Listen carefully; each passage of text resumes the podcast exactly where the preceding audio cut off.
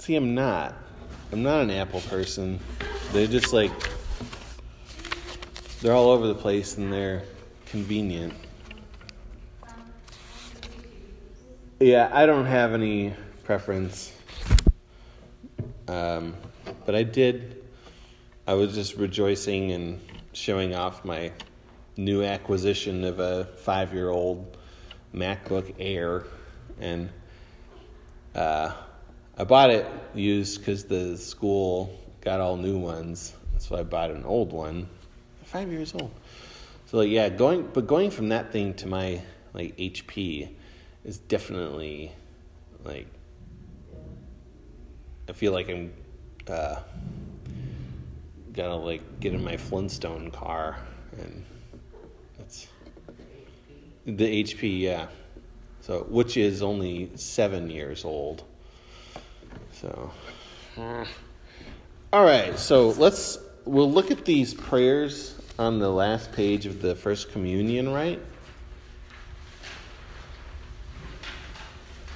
My favorite part is at the end here, but um, yeah. All right, so let's see. Last week we were talking about like kind of the whole church is actually involved in this, and so throughout all the rites, you're not really standing people up and, and telling them, congratulations, now you're good and you're on your own. Like, we're never just kicking you out there on your own. And instead, we're actually bringing you further into the church surrounding you with more people who have actually pledged to take care of you and help you out. And it's a difficult thing for us to figure out how to do because it gets awkward when people don't hold up to their end of the bargain, either on on their end or our end, you know. So either way, all of a sudden you're like, ah, okay, well now what do I do that I haven't seen these people in church for three years? And I said three years ago that I was going to actually like help them out. So it's tough. Uh, all right, so let's look at this prayer. We'll look at the left hand column. Um,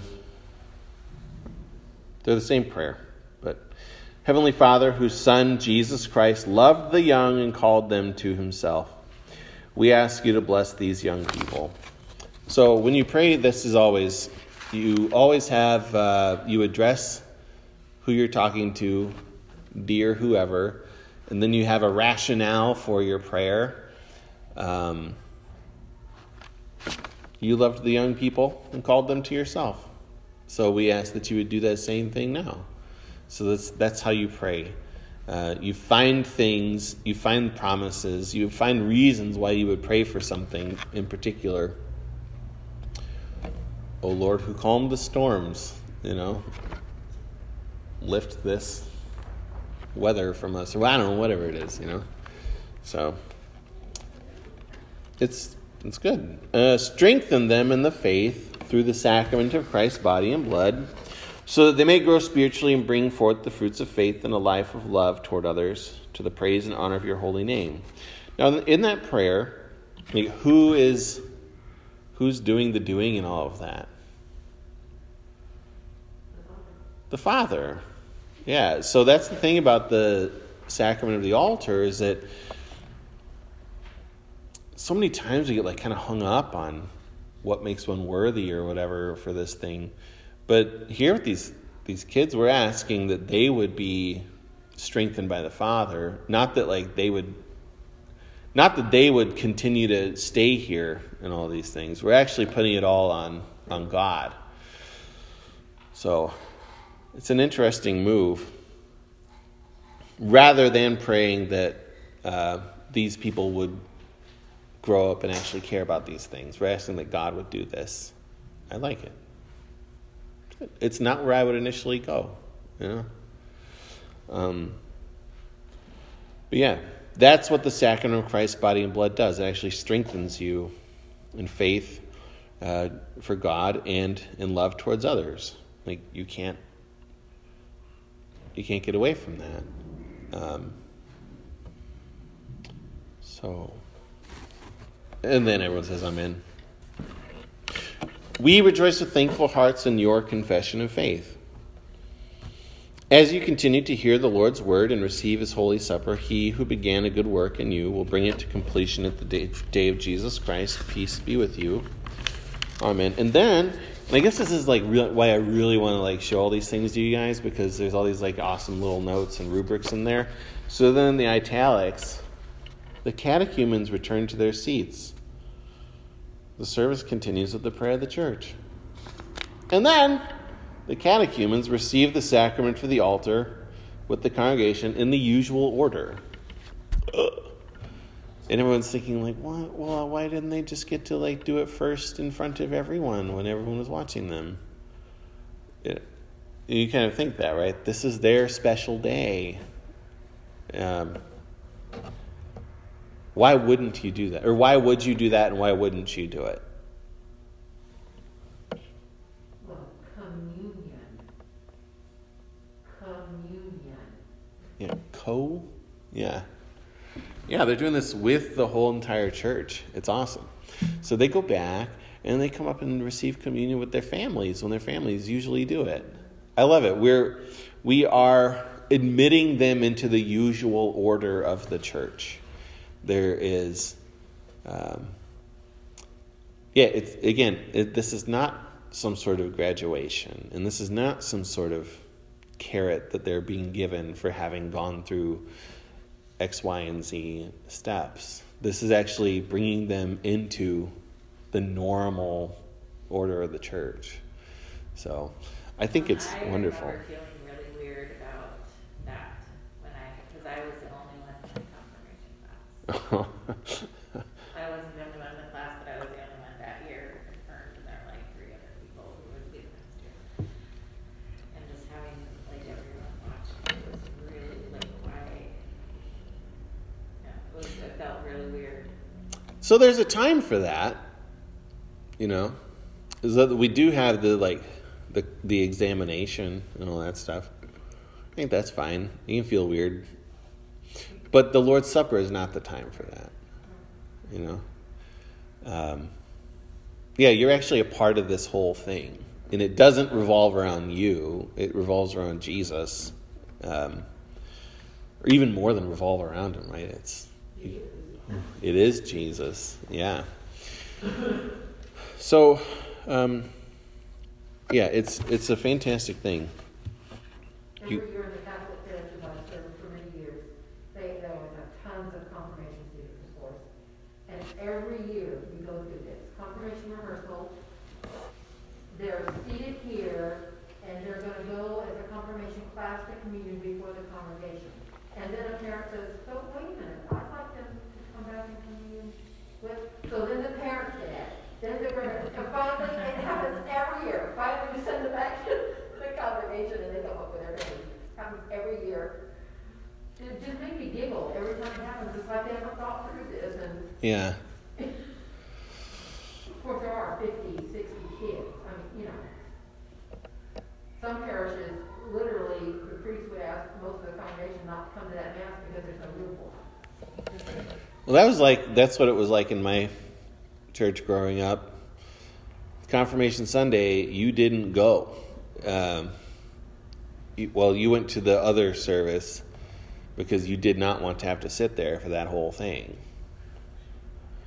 Again, your church is too big, you know. If you don't actually care about each one of those kids who's being confirmed and in in rejoicing in that, you know. Like you're like, who are all these kids? I don't know. I'm not going.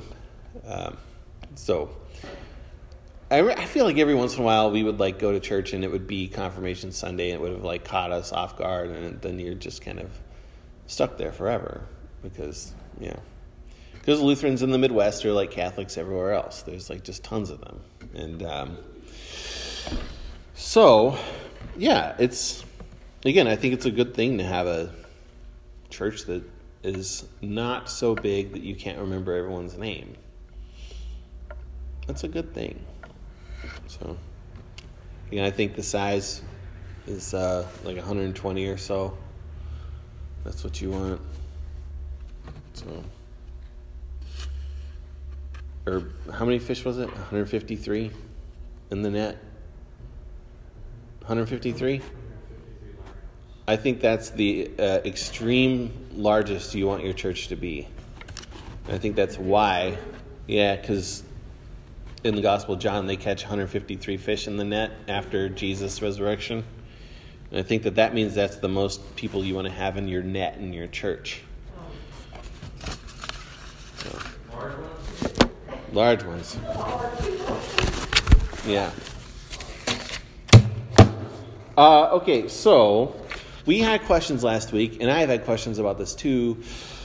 How it came to be that confirmation, seventh and eighth grade confirmation, is like the gateway for receiving the Lord's Supper. Okay?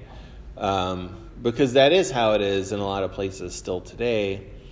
Um, so, seventh and eighth grade confirmation, and then receiving the Lord's Supper basically came to us uh, in the 19th and 18th centuries uh, in this country because you've got all these parochial schools, and seventh and eighth grade is just kind of like a convenient thing.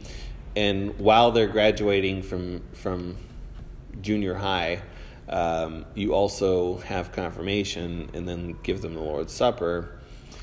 Um, confirmation I think eighth grade confirmation is not a terrible idea, uh, but linking it with the reception of the Lord's Supper is, I think, particularly problematic. Um, but they, so there's also this idea that that's when you are, it's linked to the time when you are first able to actually swear an oath. So, and that's an interesting thing to me. Um, and I don't know what that is in our country. When, well, when can you like get your own car loan? You can't even rent a car until after you're twenty-five. Yeah, You can join the military at eighteen. so Can we swear it out? you swear it out there. you can swear an oath at eighteen. You don't have to have someone co-sign that, right? They let you in, you know. Some places can't you like get married when you're sixteen or something? Yeah. Yeah, so it's connected with this, like, actually kind of coming into adulthood in the congregation. And, um, yeah, being able to, like, uh, say things and declare things that have some permanent nature to them. The bar and bat mitzvah, again, is tied to that age of, Yeah, I think so. And I don't, well, you just opened up another question then that I would have to look at is like uh, where the where bar mitzvah ages come from because I don't know. But uh, and to see if that developed alongside what we have as confirmation in the Christian world, I don't know. I wonder what those corresponding things are, or if they're kind of independently developed rites of passage. I don't know. Because every, I mean, every every religion has this stuff, right? Every religion, every culture has rites of passage, no matter what it is. You know, it's like uh, those like South American tribes where like they build that uh, platform and then you like jump off of it with the rope tied to your feet, right? You know, you or again with this uh, Sudanese congregation, like the all the men like still have this like ritual scarring that you get as a rite of age thing, or I don't know when when women first have to go to the menstrual hut or whatever. I don't know, but every culture has these rites of passage, right? And this is like kind of what ours is. Did you have a question, Damien? Oh, um, speaking about American, South American, did Jesus really do it to America? No, he didn't.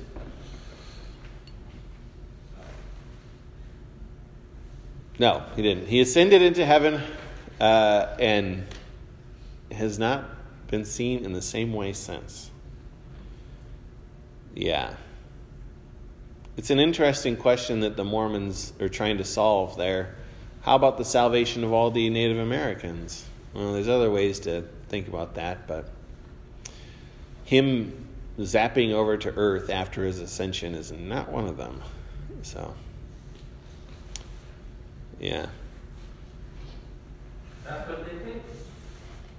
I know. That's how I know that. I know what they think.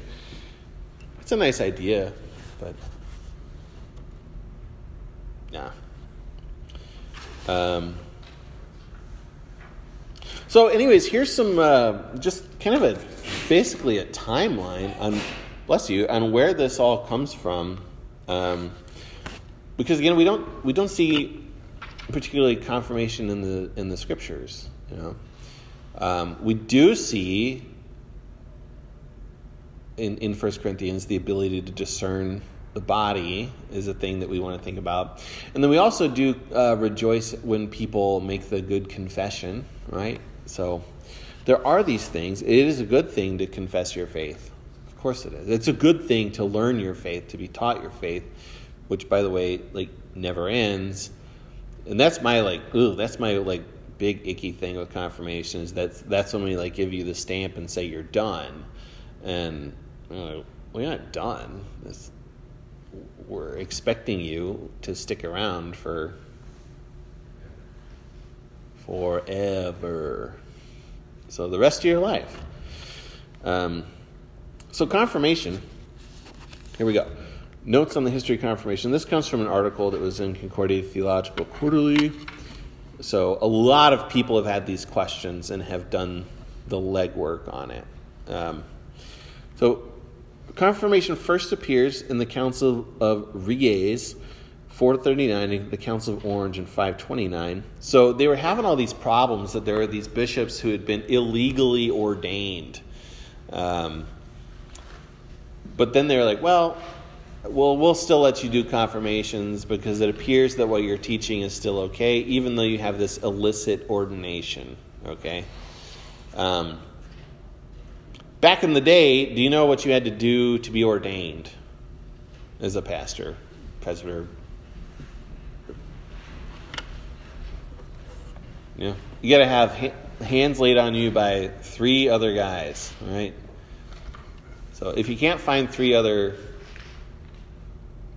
three other uh, bishops to lay hands on you, then you can't be one. It's kind of nice. Um, so this is how you know that the guy is not just some self-appointed dude who wants to wear a fancy hat, because a bunch of other dudes signed off on him. Okay.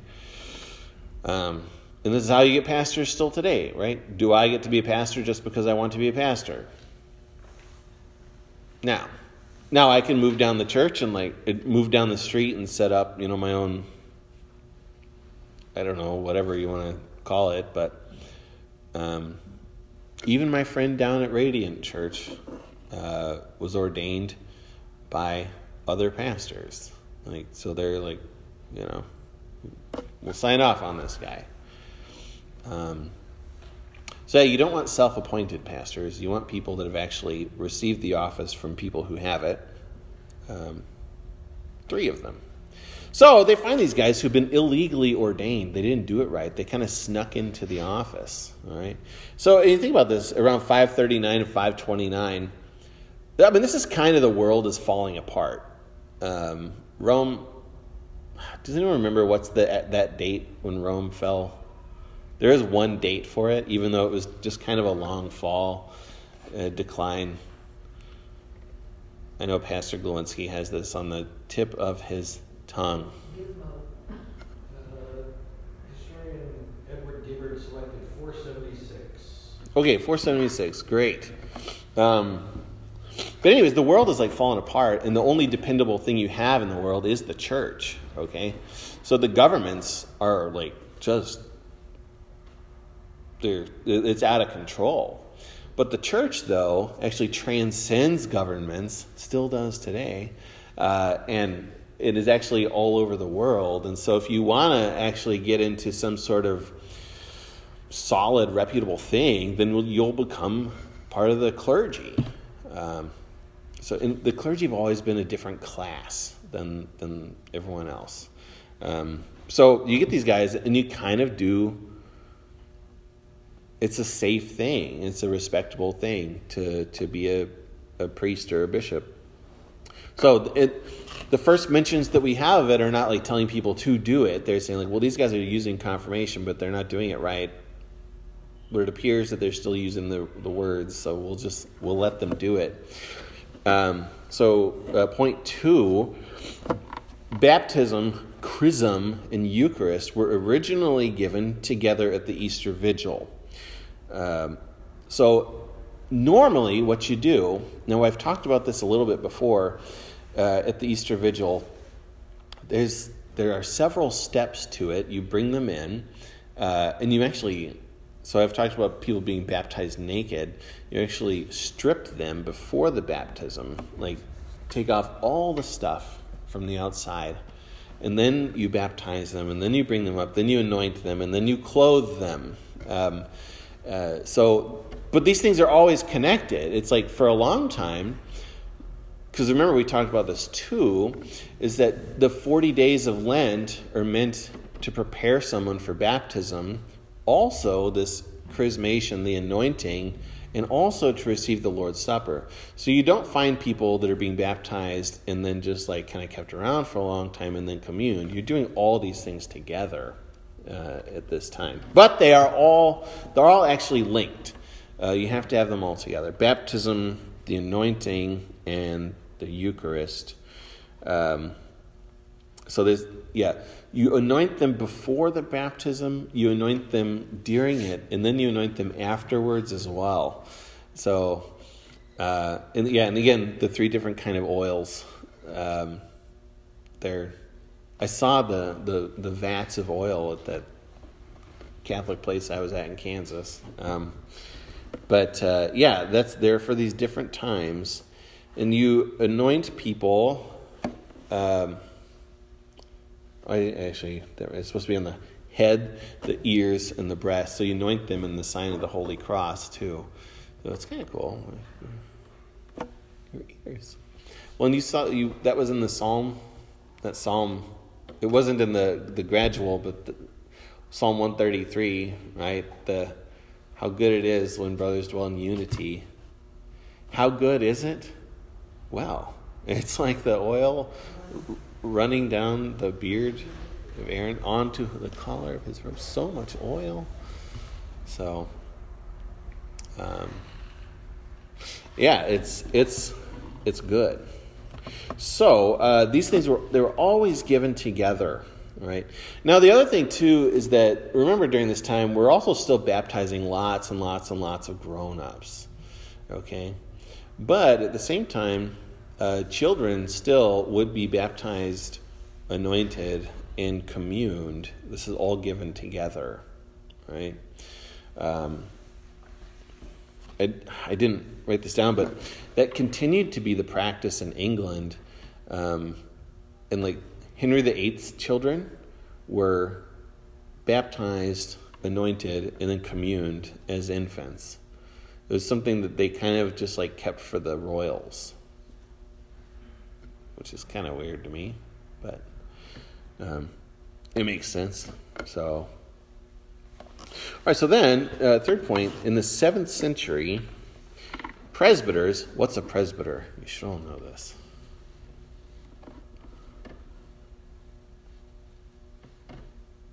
It's the Bible's way of saying pastor. So, presbyters. So there's always been like three ranks in the clergy. There's deacons, presbyters, and bishops. And these are just Greek words.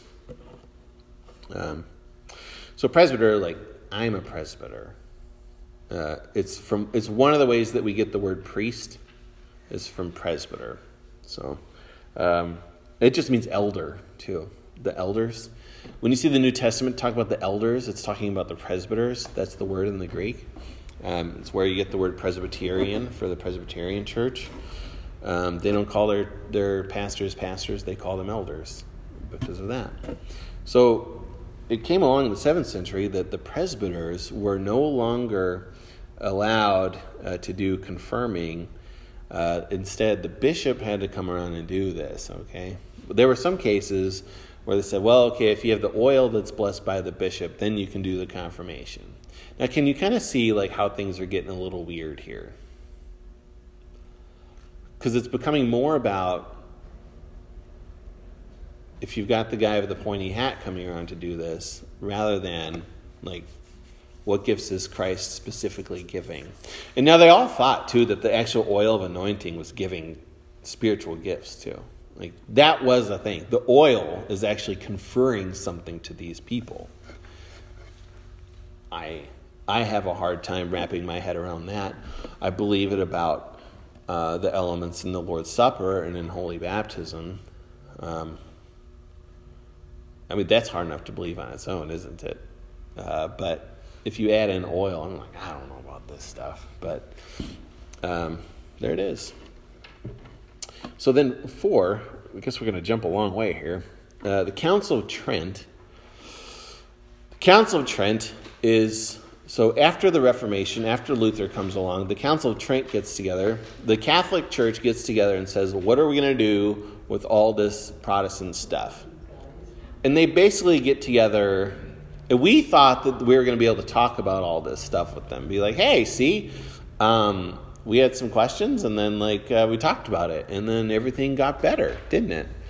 But it didn't go that way. Instead, they get together and basically condemn everything that the reformers were teaching, and in fact, uh, condemn us. It, when you read the Council of Trent, it's it's it's actually shocking because he goes they go through and like list off all these things, and then at the end of them all, they're like, "Let them be anathema." Ooh, cursed. You're like, uh, okay. So justification by faith through grace alone.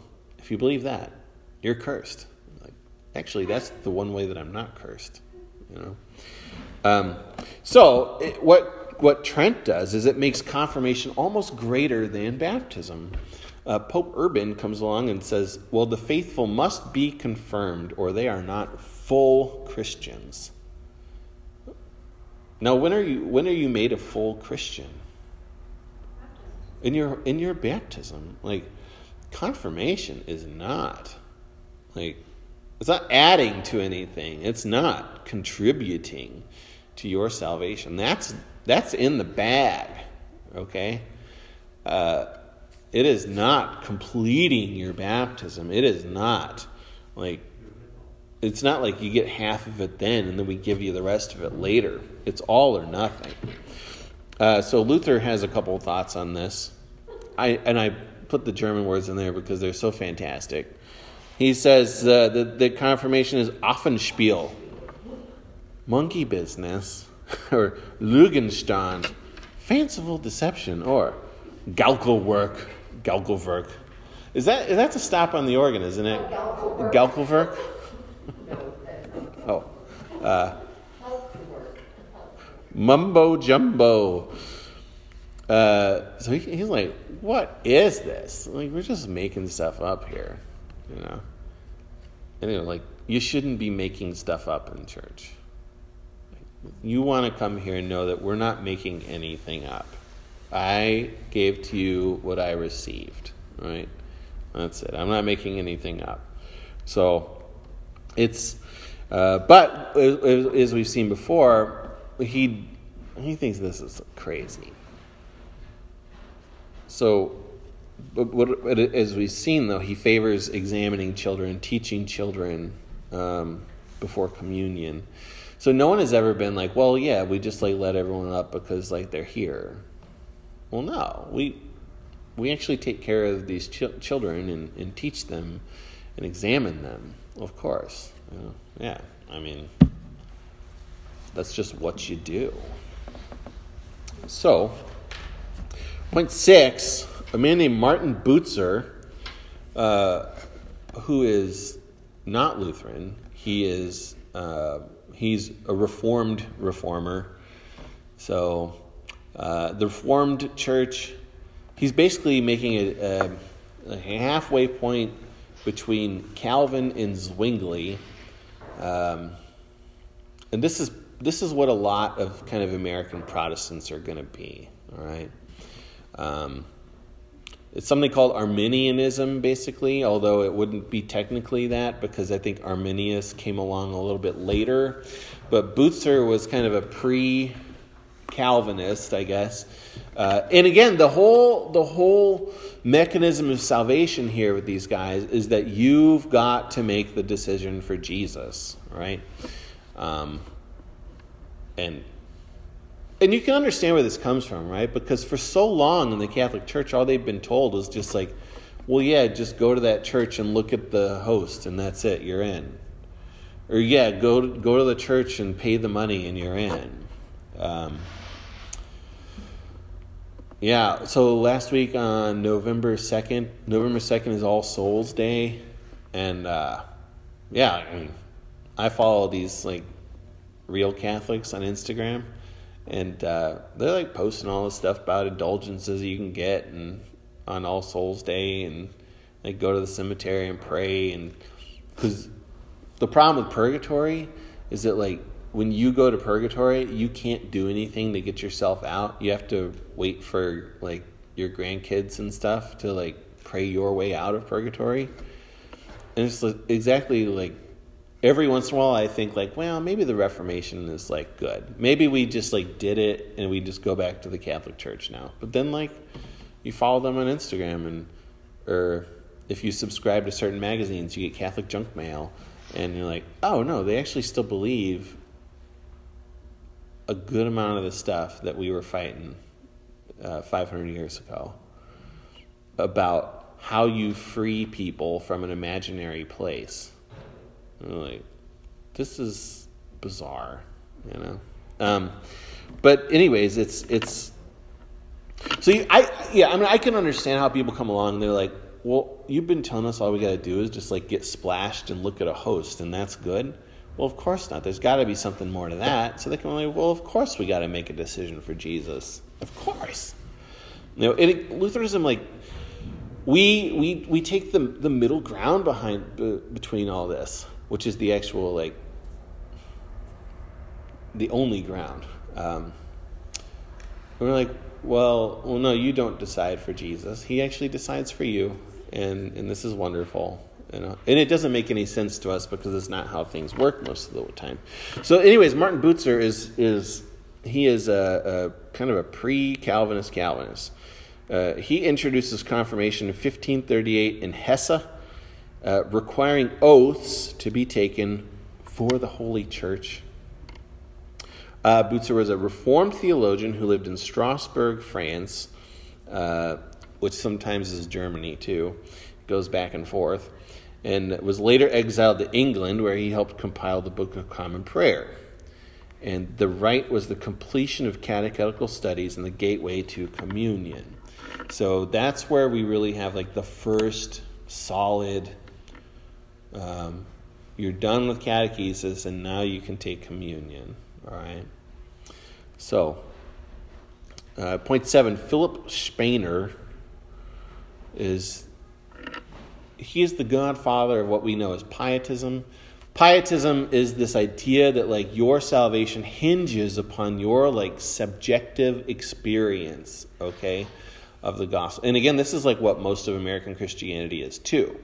How do I know if a church service was good? It felt so good. It felt so good. It made me feel good.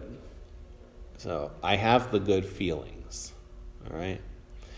So salvation is essentially dependent upon, upon your feelings. Which, as we've been talking about, what if like we lost like 400 hours of sunlight in the past month and we don't feel anything today? What if I've been in the fog for a week and I don't know which way is up? Can I be saved even? No, you cannot. You must be. It's this equi- like the, this like equivalence of like being happy with being saved. You know, it's like well, that's not the way it works. You know, uh, Jesus Christ dying on the cross. It's like, well, let's talk about that. You know, um, that's real. You know, that's all sorts of yeah. So anyway, so um, but you can kind of see how you would want to extract these promises from these children, these real commitments. Um, so pietism is really pushing for this. So uh, Philip Spener is again the father of this. Pietism, by the way, is not all bad. There are many good things with pietism. Pietism is why we insist on like having Bible study. Uh, like in Luther's day, they were not doing Bible study like we do. They were not sitting around and just reading through the Bible together and studying it and saying, like, well, this is what this means. Um, That'd be a lot after his two-hour sermon. it would be a lot after a two-hour sermon. Yeah. So his sermons are a lot of kind of what we call expository preaching, though, where you would go through the text and just kind of tell you what each line means and everything. But but this idea that you just like sit around a table and read the Bible and talk about it to each other, like that didn't exist, uh, and that does come from pietism, and and it's fine, it's good, right? Yes. Do You want to be like Luther? Do I want to be like Luther? There are many admirable uh, characteristics of his. I think he would have been uh, fun to hang around. He's a cool guy. Yeah. I won't. I can't be like Luther though. He's way too smart. So. The problem with Lutheran pastors is we all think that we're Martin Luther, but none of us have actually done like the legwork to get like yeah. So Memorize the entire Bible. yeah, with things like memorizing the Bible. Yeah. Um, yeah. Or you have people who are in the training class, you know, because up until that time, nobody actually had. it. Right. They didn't have Bibles like we have Bibles today, right? They are around, but they're not. You're not finding stacks of of mass printed Bibles where you can just tell someone which page number to go to. Yeah. In the monasteries, wealthy families. Yeah. So the image of Luther is always um, him unchaining the Bible. But why did they have the Bible chained up? Well, because it was super valuable, and you don't want people walking off with it. I mean, it took thousands of hours to make that thing. You're not just going to be like, again, like I was saying, if I loan a book to someone, and six years later I don't know where it is, like I can just go on Amazon and buy it for twenty bucks. You know, like that. It didn't. It was not like that with the scriptures. They were valuable, and now now they're almost disposable, right? Well, we do dispose of the scriptures every week, don't we? Yeah.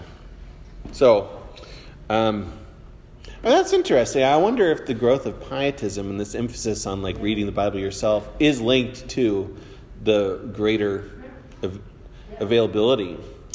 Um, so Bibles with the Gutenberg press, they were still super expensive. Like not everyone just got to have these things, but uh, there were lots and lots of things being printed, especially like the small catechism. Um, I never thought about that, but uh, yeah, technology does influence the faith of people. Isn't it weird? Careful. Um, so, um, yes, here we go. So, Philip Spener and Pietism gradually pushed the age higher into the teenage years. There's more emphasis of in their own words rather than in recitation of texts. There's efforts to bring holy tears from the children. Okay, this is where like the expression uh, "the holy rollers," you know, comes from, or people who are literally rolling around during a church service, or again, this is like what uh, drives me up the wall when people talk about a spirit-filled service being one where like people are running around and hollering and things like this. Um, it's not. It's not an accurate gauge. I'm not saying that's not spirit filled, but you can have a room full of of people muddling through, you know, some 19 verse hymn that no one likes and hearing a lackluster sermon, but still receiving the body and blood of Jesus Christ and the forgiveness of their sins, and that there as a spirit filled sermon uh, service, you know. Um, but yeah, I mean, if if if Spener and the Pietists would have had fog machines and laser shows, they like they would have. Oh yeah, they would have been all over that. Although it might have been too fancy. They don't like fancy stuff though. Uh, Francke in 1727 then gets rid of the creeds altogether from confirmation. So. Uh, I don't know. I forgot to look up where he was. Uh, I know is German. A lot of this is happening in Germany, um, but it, it's yeah, it's but you can see this, right? It's yeah, you want them to be able to put this into their own words at the expense of the text, okay? Um, again, like, so what are the texts we're talking about in the small catechism? It's, I mean, I don't know how anyone could be against this. Like, we want kids to learn the Ten Commandments, the Apostles' Creed, and the Lord's Prayer, and then uh, holy baptism, holy absolution, and, and the Lord's Supper. Like, who could be against this stuff? This is just like the Bible, like distilled down. Um, I mean, yeah. Would I rather have my children know the Ten Commandments or know the meaning of the Ten Commandments? Yeah, you could without it. They would go together. Yeah, these things like are not against one another, right? I would, I want them to know the Ten Commandments, uh, and I, I want them to meet. yeah, yes, it's so, um, yeah, and and I'm not interested if they actually like if this brings them to tears. But there are people who know that basically the Ten Commandments but have no idea what that means. Yeah, people who think that you can do things because they're not listed in the Ten Commandments. Or people who say, well, isn't this one of your commandments Yeah, referring to? But on the other The hand, individual Christian is a fighting for it.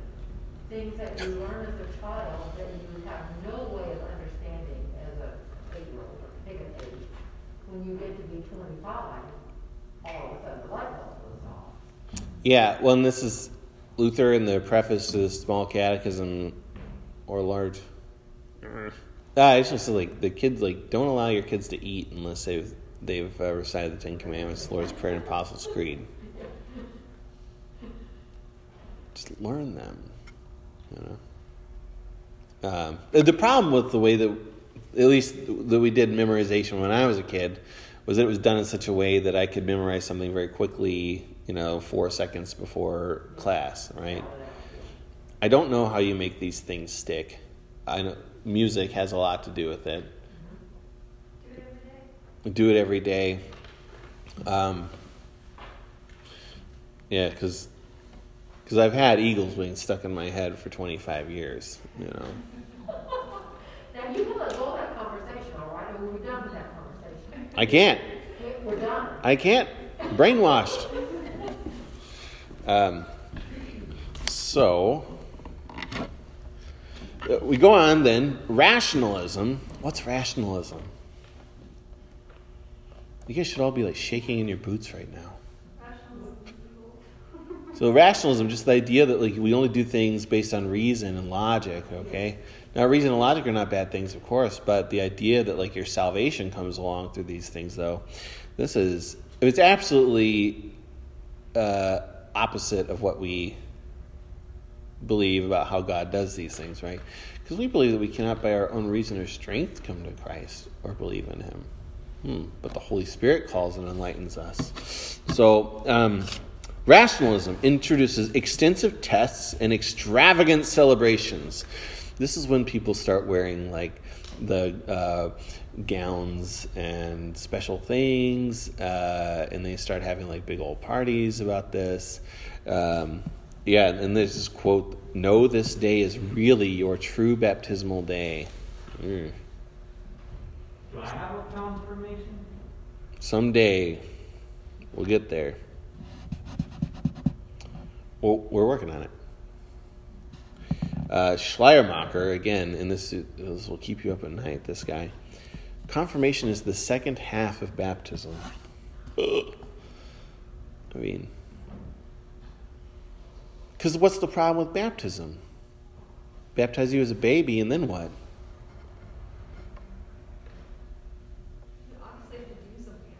Well, you have to do something, don't you? Right? Don't you have to do something? Make sure it worked. How do you know if your baptism worked? Crying full of tears, you roll around As the it floor. says. You feel good about it? No, well, you'll know when you were raised from the dead on the last day. Like, that's. Well, even if you were baptized under the age of accountability, you might still get baptized. I mean, you probably would still get baptized more times. When you, so If you're a person who goes to a church where you, Yes. you get baptized when you're thirteen or whatever, you'll probably need it then. You might sin a whole bunch between now and when you turn twenty or whatever. yeah, if your parents wait to baptize you until you can decide to do it, I mean that's what I like. I don't really get because the re-baptizers, it's like how many times is enough, and like what sins do I have to commit that are like big enough, and all of a sudden you're asking like really, you're asking questions that are asking like whether or not God can actually save you if you're a real sinner. He can, like, and he did, and you're baby, and he did it anyway. So just like, yep, gotcha. Um, yeah, that's rationalism. Rationalism is if I turn away, will God also turn away from me? Don't I have to get him to turn back to me? Well, no. Uh, nine, emphasis on the age of discretion is an influence of scholasticism, pietism, and rationalism. Again, like I don't want to give you guys too many nightmares, but there it is. Like that's where this comes from. Um, so here's a here, this is from uh, Wilhelm Löhe, who amazing guy. He was a pastor in this little town in Germany. Uh, he was kind of always like the black sheep, and he got sent out to this little town, Neuendettelsau in Germany, and just like had a huge impact on the American church. He started the modern deaconess movement, and uh, he trained all these guys that then like got sent over to America. That's amazing. I just can't even imagine it. It's, I mean, I got sent to North Carolina, and that was even like, wow, what a big deal. But getting sent from Germany to, they all went to like uh, the upper Midwest, uh, to Michigan. And um, by the way, did you know that uh, the Small Catechism was the first book to be translated into a Native American language? Do you know that? Yeah. So all these like missionaries, it's really remarkable. They go up into like uh, again Michigan and Indiana, and basically like learn the native languages and evangelize them and like start churches there. And it doesn't like really work, but it's amazing. They didn't that they didn't go and make the I can't remember what tribes it is in Michigan, but they didn't go there and make them learn English or German. They learned their language. Um, I just it just floors me. But anyways, Löhe is this guy. He never left his little town there, but had such an influence on the the church in, in our country. Uh, here's what he says about this. This is um, the agenda that he puts together. When children have arrived at an understanding of the catechism, that they can examine themselves according to the command of the holy apostle, 1 Corinthians 11:28, then they should no longer be restrained from partaking of the Lord's supper, of the holy supper. Not knowledge attained at school, but an understanding of the catechism shall be decisive. This does not mean that a high degree of knowledge of the catechism is essential, but rather the minimum essentials necessary for self-examination. Admission to the examination should not be determined by a specified age, not age, but the required ability of 1 Corinthians 11:28 to examine oneself is to be decisive in every case. Uh, just want to read that for us, 1 Corinthians 11:28.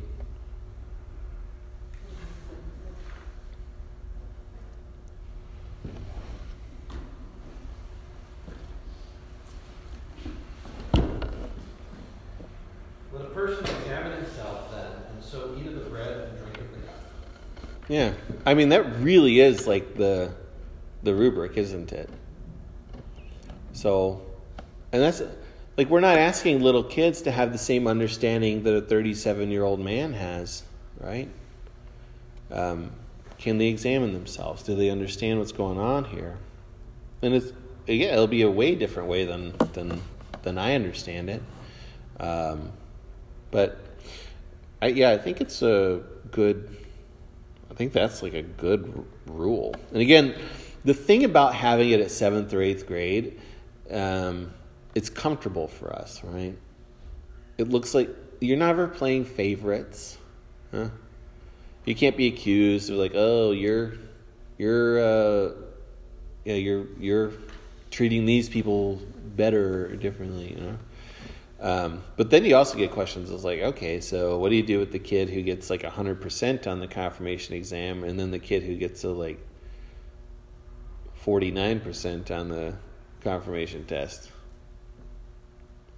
At my church, you could take it again. Then what if you didn't get it another time? Are you going to hold people back? Ooh. Just tying it to a specific age for being admitted to the Lord's Supper is a very strange thing. Um, and again, I think specifically the influence of pietism and rationalism, the idea that God can only act if we are really heartfelt about it. Just um, whatever the case, we must let the word of God dwell in us richly. Colossians three sixteen. And the 12, baptism, confirmation, and communion must never be seen as being in opposition, but all giving the same gifts. So they're not against one another, right? And sometimes you can treat them like they are, you know? Like your confirmation, if you're not confirmed, then that negates your, your baptism, you know?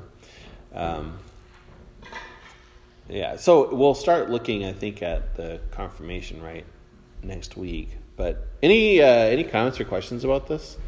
Again, this is kind of taken from a larger article, and then there's also, I mean, there's seriously like tons of people who have who have researched and written on this.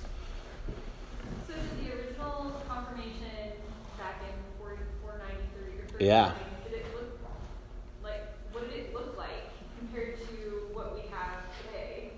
Because, I mean, I'm trying to figure out, like, what, it seems like we've adopted a lot of these things that maybe we shouldn't have adopted, that were influenced by other denominations, that maybe, like, What's scarier? It's not other denominations; it's other ways of thinking.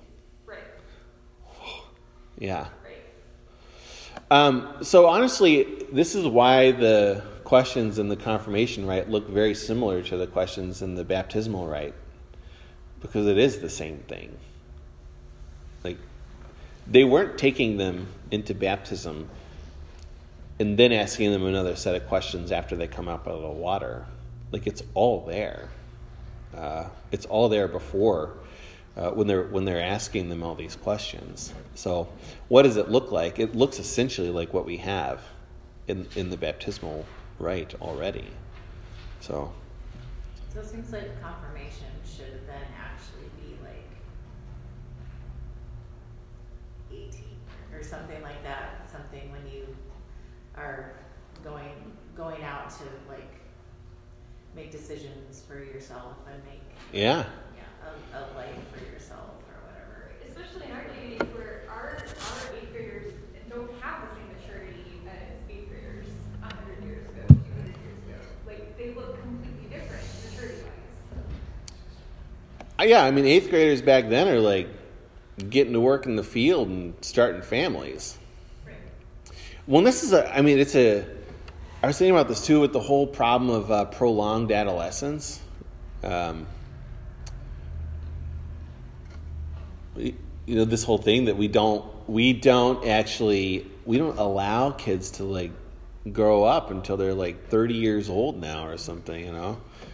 Uh, And useless Forty. children, children who don't have a, a use in the family like my grandparents would have thought. Oh yeah, yeah. I uh, I mean I was I twenty four when we got married.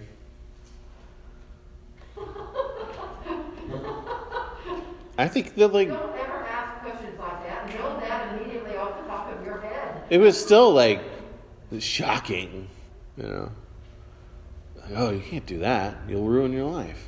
Like, what life was I like headed for, anyways? Uh, they this yeah this idea that like your life is not actually about like starting a household. There's something else there. It's it's weird. I mean, what? you just want to be selfish and greedy your whole life? That's the idea. Yeah. I guess if you think, okay, a fourteen, so we're asking a fourteen-year-old to tell the whole church that they'll die for the faith. Yeah. Yes. And we don't ask them, I mean, I don't know, I'm, I'm unsure, like, if that is too, too young to say that. I know. Like, I don't. That's the thing. The questions that we actually ask people during their confirmation, to me, don't seem like questions that a 14 year old can really answer truthfully. Maybe 16 when they can start driving. Because then you're like, oh, well, okay, they're out there, like, actually saying they're going to use their turn signal because they might kill people if they don't. But yeah, see, that's the whole thing. It's so tricky. But I think that kind of unleashing it from because everyone knows, everyone's like, we got to give these kids the Lord's Supper. We, have to, and you find that, and that's what Luther was saying.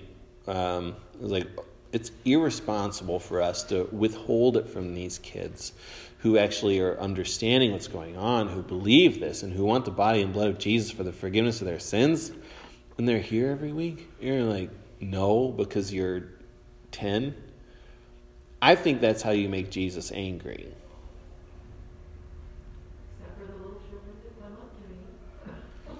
Let the little children come to me. That's what our prayer is. Christ who loved the young and called them to himself. So, again, yeah, I, I think, though, that we push confirmation back, take longer with it, but, like, admit kids to the altar when they when they're ready and again it's it's challenging because kids who are here every week and understand these things are going to have a much different understanding of it than the kids who like come haven't been here since they were baptized you know Well, if you connect it to Passover, I mean, Passover was a family meal and all the family members are around the table. And Mm. the youngest child was the one who asked the question. yeah what makes this night different from all other nights father Exactly. and then they sing the song and Yep. uh yeah So if this is my body and blood, which connects back to the Passover, then yes, you're, you're right. yeah Well, So- And if Luther thought that confirmation was ridiculous, like, I mean, I'm sure he had good reason for that, I'm sure. Oh yeah it, well this, here's the thing In general or in connection with the Lord's Supper? What Like, they were doing. a convers- a- a confirmation at some point? Should I think there should be. to Say like, here's what I believe, everyone, and I'm gonna do it, and I will die for it, oh yeah and I will never leave you. yes Um, and here's the deal: we're going to need more people like that in this world too, because the world's not going to make it any easier for you, right? I was listening to something about the um, the fall of the the church in Czechoslovakia when the communists took over. I mean, what's the first thing they do? They outlaw the churches. So, okay, what are you going to do when they close our church down? Then what do you do? Like, well, ideally, everyone's ready to deal with this because we've already set up all these like resistance cells, and we have people who are willing to die for this, and like they're to be like, oh, okay, well, yeah, we know what to do. We've been prepared for this all along, and so yeah, we want to like actually have people enlisted in the the army here too. You know, army, the church. Um, Well, I saw it in Slovakia, that Uh-oh. like somehow when they opened the church back up, people were just ready to move back in. They're like, all right, well, yeah, that's the thing. It worked. Like it worked, and there's there's this one Jesuit priest who saw it coming, and he was all like, and he actually was very intentional about this, and uh, yeah, he was like, oh, we got to prepare for this, and then it happened, and everyone told him it was crazy. You're like, come on, they're never going to close the churches, and then it happened. And then and then they were like, okay, here we go. Yeah, and then you open up the country, and it turns out that they did it. so, um, we had uh, the the story of the the uh, Siberian Lutheran Church. It's kind of similar. They got shut down, of course, by the communists, and then uh, when they opened back up, like there's this um the current bishop of the Siberian Lutheran Church, like goes into this one town, and like there's some like babushka with like twenty grandchildren, and she's like, "We've been waiting for you to come baptize these children. Uh, we've been teaching them." Like, oh, okay. you just get back to it. It's it's fantastic. So, um, yeah. Any any questions about this? It's tough stuff, you know. Uh, it's really tough.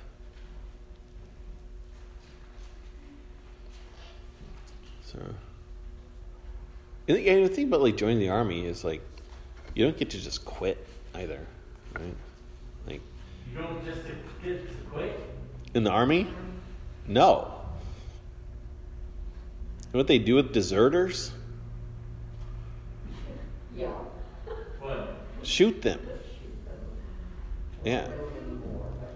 You don't get to just quit the army. It's not like working at the grocery store. Yeah, you must be discharged. Yeah. Yeah. You don't. Yeah, it doesn't work like that. Yeah, they know that. I know. So, um, well, thanks, and we'll get on. Well, yeah, I think we'll actually start looking at the confirmation right next week. So, uh, let us pray.